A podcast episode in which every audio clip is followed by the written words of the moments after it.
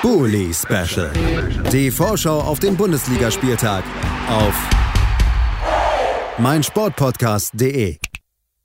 Herzlich willkommen zur vorletzten Ausgabe des Bully Special in dieser Saison. Mein Name ist Julius Eid. Wie immer begrüße ich euch zu diesem fantastischen Podcast-Format, in dem wir dieses Mal gemeinsam auf alle neun Partien des anstehenden 33. Bundesligaspieltags an, äh, vorausblicken werden. Und dabei blicken wir auf Partien, die es noch in sich haben, was die Spannung angeht. Partien, wo es vielleicht um nicht mehr so viel geht und äh, auf einige Diskussionen, die auch neben dem Platz stattfinden. All das also jetzt. Und wir beginnen wie immer mit dem Freitagabendspiel. Dieses Mal das erste Mal, dass der 33. Spieltag nicht zeitgleich am Samstag ausgespielt wird, sondern dass wir die klassische Splittung der Saison weiterhin haben. Freitagabend wird äh, Bochum im letzten Heimspiel der Saison mit dem gesicherten Klassenhalt im Rücken Bielefeld empfangen. Für die geht es noch um einiges. Die stecken nämlich weiterhin mittendrin im Kampf um den Klassenerhalt. Und wir sprechen darüber mit Eva Bohle vom Zweite Bundesliga Podcast. Hallo Eva. Hallo Julius. Ja, Eva, die Stimmung bei dir aus Bielefeld-Sicht nicht so berauschend, auch nicht nach dem letzten Spieltag, obwohl man da zumindest eine zeitweilige Entscheidung aufschieben konnte. Es gab ähm, ein Unentschieden am Ende im Kellerduell gegen die Hertha. 1 zu 1 ging das Ganze aus. Bevor wir mal gucken, was das bedeutet im Abstiegskampf, erstmal generell, wie hast du die Leistung der Arminia zu Hause auch gesehen? Ja, also war jetzt ehrlich gesagt nicht überraschend schlecht, aber auch nicht überraschend gut. Also passt halt irgendwie in die Saison rein. Standards waren wieder ein Problem. Ist irgendwie im Endeffekt ein bisschen äh, lustig, dass äh, die, das Tor dadurch äh, fällt, dass halt äh, die Ecke so schlecht ist und dann ähm, ja, eine Flanke von Robin Hack im Endeffekt reinkommt und Nilsson findet. Hertha musste auch nicht sonderlich viel machen. Ähm, hatte, glaube ich, in der einen oder anderen Situation auch ein bisschen Glück. Ähm, keine Ahnung, ich fand die jetzt auch nicht besonders gut. Also ich, keine Ahnung, wahrscheinlich im, im, im Saisonverlauf war es eine bessere Leistung, aber ehrlich gesagt verstehe ich nicht so ganz, warum Hertha-Fans sagen, ja, nee, war eine okaye Leistung. Also ehrlich gesagt war noch ziemlich schlecht. Ähm, ehrlich gesagt äh, muss man sich, glaube ich, auch selber vorwerfen, dass man da den Deck, also aus härter Perspektive den Deckel nicht drauf macht, hinterher mit Mittelstädt und Vollschläger, glaube ich. Ähm, und dann sagt, na, also eigentlich glaubt man da in Bielefeld nicht mehr dran, aber eigentlich ist es dann meistens ja, wenn du vorne die Chancen vergibst, kassierst du dann doch noch einen und irgendwie hat Bielefeld das dann noch geschafft.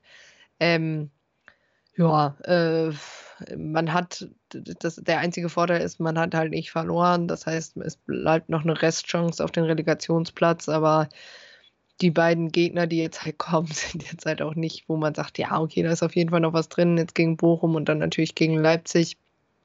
Ähm, ja, keine Ahnung, die, also kaufe das auch noch nicht so ganz, dass Bochum jetzt die ganze so Woche durchgesoffen hat und deshalb äh, Freitag das ein einfaches Spiel wird. Also es ist halt für die auch das letzte Heimspiel der Saison äh, und dann halt eben mit dem Klassenerhalt in der Tasche äh, werden die jetzt nicht sagen, so ja, jetzt macht ihr mal, davon abgesehen, dass Bielefeld Bochum ja auch so eine gewisse ja, Westfalen-Duell Hintergrundgedöns hat. Ähm, also wird die Stimmung relativ aufgeladen sein. Ähm, was ich allerdings gut fand, war so ein bisschen die das Feedback der Fans, das war jetzt auch wieder gegen, gegen Hertha sehr fair. Ähm, kein Auspfeifen, Mannschaft nochmal ranholen. Ja, also von daher, keine Ahnung, es, es, es steht mehr oder weniger jetzt schon fest, dass Fabian Klos definitiv kein Spiel mehr machen wird.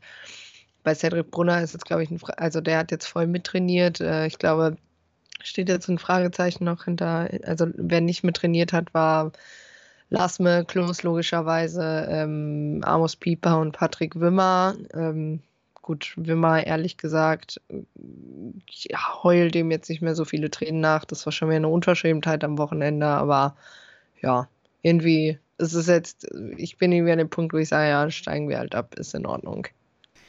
Okay, also so richtig viel Aufschwung und Mut für die letzten beiden Spiele konnte man dann nicht aus dem 1 zu 1 gegen die Hertha mitnehmen. Bielefeld weiter auf einem Abstiegsplatz, zwei Punkte von den Stuttgartern entfernt. Könnte also sogar noch am letzten Spieltag spannend werden, wenn beide Mannschaften jetzt auch am 33. ihre Partien verlieren. Aber jetzt geht es gegen Bochum. Die haben wir schon ein paar Mal gelobt. Ich war auch, bevor es rechnerisch feststand, schon in der letzten Woche relativ davon überzeugt, dass sie nicht absteigen werden. Jetzt stand es auch eben so fest.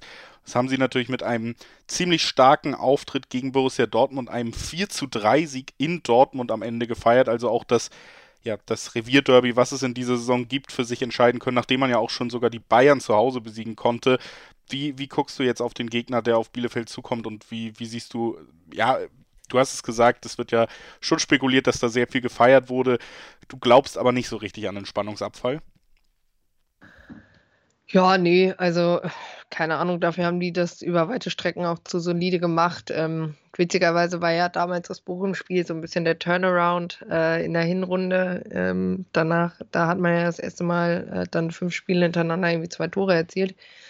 Aber ähm, ja, also ich sehe ehrlich gesagt nicht wie. Dafür sind dann die ähm, Euphorie-Karten zu unterschiedlich äh, ja, verteilt. Ähm, ich habe letztens gesehen, es war schon ein paar Mal so, dass Bielefeld am vorletzten Spieltag äh, gegen Bochum spielte und dann am letzten Spieltag gegen ein Team aus Sachsen und man ist nicht abgestiegen. Yay.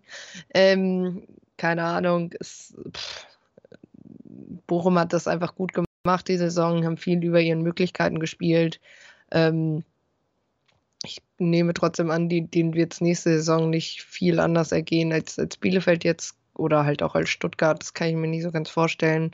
Ähm, dafür äh, ist halt einfach die Schere zu, zu groß. Ähm, da übrigens ein sehr, sehr empfehlenswertes Interview mit Markus Rehek ist äh, also für die Finanzen bei Bielefeld zuständig ähm, und hat halt nochmal gesagt, also da muss ich jetzt was tun, da muss ich auf jeden Fall nochmal bei der TV-Geldverteilung äh, was tun, auch gerade so für Vereine eben wie Bielefeld, wie Bochum, ähm, selbst irgendwie Augsburg und Mainz, das funktioniert so nicht. Ähm, das ist dann einfach, das ist kein fairer Wettbewerb so. Und äh, da würde ich auch zustimmen. Also beispielsweise, wenn jetzt auch Darmstadt hochgeht, äh, die spielen super coolen Fußball in der zweiten Liga, aber du wirst es halt kaum schaffen, das so in der Bundesliga durchzuziehen, weil du dich so eigentlich diesem unfairen Wettbewerb anpassen musst, dass du meistens es halt einfach nicht schaffst und das ist irgendwie, das ist extrem bitter und ich glaube, da muss tatsächlich auch mal was passieren und ähm, daher, wie gesagt, kann ich sehr empfehlen, dieses Interview mit Reak. Ich glaube, äh, die Linie, die er fährt, ähm, da können sehr, sehr viele Vereine wie Bielefeld mit der Argumentation mitgehen. Dann lass uns vielleicht auch nochmal vorausblicken, so ein bisschen unabhängig vom Liga oder von der Liga-Zugehörigkeit, die es dann am Ende in der Saison werden wird. Es ist schon gesagt, Fans äh, fair. Ähm, es ist jetzt kein, nicht das Gefühl zumindest von außen, dass wir hier den Abstieg eines absoluten Chaos-Clubs sehen, wo dann alles zusammengebrochen ist. Was glaubst du denn, wie ist die Arminia, egal wie es jetzt am Ende dann ausgehen wird, für, für die nahe Zukunft aufgestellt? Ja, also ein paar, so einen Umbruch wird es ja sowieso schon geben, dadurch, dass der Trainer weg ist und dass halt ähm, ähm, einige Verträge einfach auslaufen. Ähm, Amos Pieper, Cedric Brunner, Stefan Ortega, ähm, Joachim Nilsson, das sind halt gerade in der Abwehr wichtige Achsen. Natürlich Fabi Klos, ähm, die, der Vertrag von Alessandro Schöpf gilt in der zweiten Liga nicht. Ich muss sagen, ich habe ein bisschen Bock auf die Weiterentwicklung des Kaders. Also gerade im Sturm ist es, glaube ich, einfach namentlich schon, schon eine ganz coole Sache mit Serra, mit Lasme, äh, mit Hack, mit Krüger, mit Vassiliades. Also da habe ich tatsächlich gar nicht mal äh, so meine Bedenken. Was ich halt schon ganz gerne hätte, ist, dass wer immer Trainer wird, eben ja, ein bisschen die Mannschaft flexibler macht, auch von der Formation her. Also es ging halt einfach nicht mit Dreierkette. Ähm, das, dazu war die Mannschaft nicht in der Lage diese Saison, aber ich hätte schon ganz gerne generell, dass man vielleicht auch mal auf Dreier- respektive Fünferkette hinten umstellen kann. Eigentlich hast du meiner Meinung nach mit Ramos jemanden, der sich da vor allem gut eignet, weil er jetzt auch am Wochenende wieder gezeigt hat, äh, da ist Amos Pieper ja kurzfristig ausgefallen. Stattdessen, und deshalb musste Ramos von der Außenverteidigung in die Innenverteidigung rutschen. Und gerade da hat man eigentlich so einen Schienenspieler, wie ich finde, oder so einen Spieler, der eben beide spielen kann. Ähm, und wenn man sich halt eh in der Innenverteidigung noch weiter verstärken muss, äh, fände ich das eigentlich ganz interessant. Dann ist es ja auch so, dass, dass Fabi Kunze zu, zu Hannover wechselt. Das finde ich tatsächlich sehr schade, weil er für mich für die zweite Liga ein absoluter Stammkandidat gewesen wäre. Ähm, gut, er sieht halt wahrscheinlich auf lange Zeit nicht, gerade weil Prietl eben einer der Spieler ist, die bleibt, wie er an Prietl vorbeikommen soll. Vor allem nicht in der zweiten Liga. Das, das tut mir persönlich sehr leid, weil ich ähm, einfach so blöd wie es klingt, aber auf, auf lange Sicht eher auf Fabi Kunze gebaut hätte als auf Manuel Prietl. Ähm, aber ja, also das Umbruch muss auf jeden Fall, also wird sowieso geben. Ähm, ich finde aber generell, also wenn man, glaube ich, die Situation dann noch mit Fürth vergleicht, sind, stehen wir doch noch ein bisschen besser da. Aber ich glaube, ähm, ja, einfach der, der Weg doch ein bisschen klarer ist, wo man hin will ähm, mit, mit dem Thema Ausbildungsverein. Und ich glaube auch weiterhin, dass Arminia Bielefeld nicht unattraktiv für junge Spieler ist. Ähm, man hat ja eigentlich ehrlich gesagt sogar mit Patrick Wimmer gesehen, ähm, dass, das, dass das Schema durchaus aufgehen kann. Also dass du, wenn du in einem Verein wie Bielefeld eben herausstichst als junger Spieler, da sehr, sehr schnell auch einen hochdatierten Vertrag woanders bekommen kannst. Ähm, und das funktioniert halt. Ähm, auch ehrlich gesagt, selbst so, ne, das Rizzo Doran wurde durch Bielefeld das erste Mal äh, wirklich nach Deutschland geholt und steht jetzt halt, äh, stand äh, im Sommer letzten Jahres schon immer wieder auf den Zetteln von Bundesligisten, jetzt eben wieder, glaube ich, unter anderem bei Mainz. Und ich glaube, ähm, die Scouting-Abteilung von Bielefeld, die macht das schon ganz gut, auch wenn das natürlich jetzt nicht so geklappt hat, wie man sich vielleicht vorgestellt haben, wie Fans sich es auch gewünscht haben. Aber ähm, ehrlich gesagt, äh, funktioniert so ein Umbruch, den sieht man einfach nicht direkt im ersten Jahr.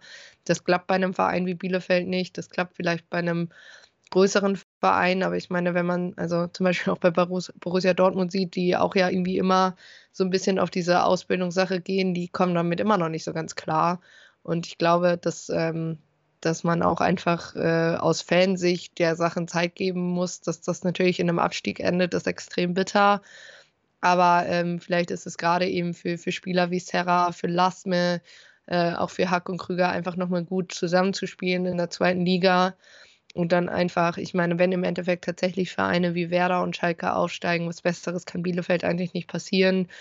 Du hast dann ehrlich gesagt ähm, einfach eine ausgeglichenere Liga und ähm, ehrlich auch, auch da nochmal, Bielefeld hat schon mal gezeigt, wie man aus der zweiten Liga extrem eindrucksvoll aufsteigen kann. Und ähm, ja, ein Großteil des, des Kaders kennt die zweite Liga einfach und das ist dann, glaube ich, ein unfassbarer Vorteil, weil du eben nicht mit super vielen Spielern in diese zweite Liga gehst, die keine Ahnung, wie das funktioniert. Und ähm, ich glaube, das ist einfach der Vorteil, den Bielefeld da dann gegenüber anderen Vereinen hat. Das also der Blick in die mittelfristige Zukunft bei den Bielefeldern. Lass uns nochmal einen Schritt zurückgehen und auf die kurzfristige Zukunft, also das Freitagabendspiel, blicken. Was glaubst du, wie geht's aus? Ich habe ja gesagt, ich tippe nicht gegen meinen Verein und es ist mir jetzt egal. Ich sage jetzt 3-0 Arminia. I don't care. 3-0 Bielefeld, der Tipp von Eva Bohle vom Zweite Bundesliga-Podcast. Ich glaube tatsächlich auch, dass man nicht verlieren wird. Ich bin mir nur sehr unsicher, wie sich das am Ende im Ergebnis niederschlägt. Sagen wir mal 1-1. Das ist mein Tipp. Und äh, der berühmte Spannungsabfall, den man schon bei vielen Vereinen an diesem Wochenende gesehen hat, jetzt in der Folgewoche nach dem Sieg über Dortmund und dem rechnerischen Klassenhalt, wird man das auch bei den Bochumern merken. Und deswegen ein 1 zu 1 mein Tipp. Und ich bedanke mich bei Eva Bohle, dass sie heute bei uns war. Danke, Eva. Immer wieder gerne, Julius. Auch wenn es dann wahrscheinlich nur noch für ein weiteres Mal ist. Abwarten, aber selbst wenn das so ist, dann haben wir zumindest noch eine weitere Folge, auf die freue ich mich auch zum, zum Abschied dann. Aber ich drücke die Daumen, bedanke mich, dass du da warst und äh, wir, liebe Zuhörerinnen und Zuhörer, gehen in eine kurze Pause, um dann gleich mit den Samstagsspielen weiterzumachen. Bis gleich. Bully Special. Die Vorschau auf den Bundesligaspieltag auf meinsportpodcast.de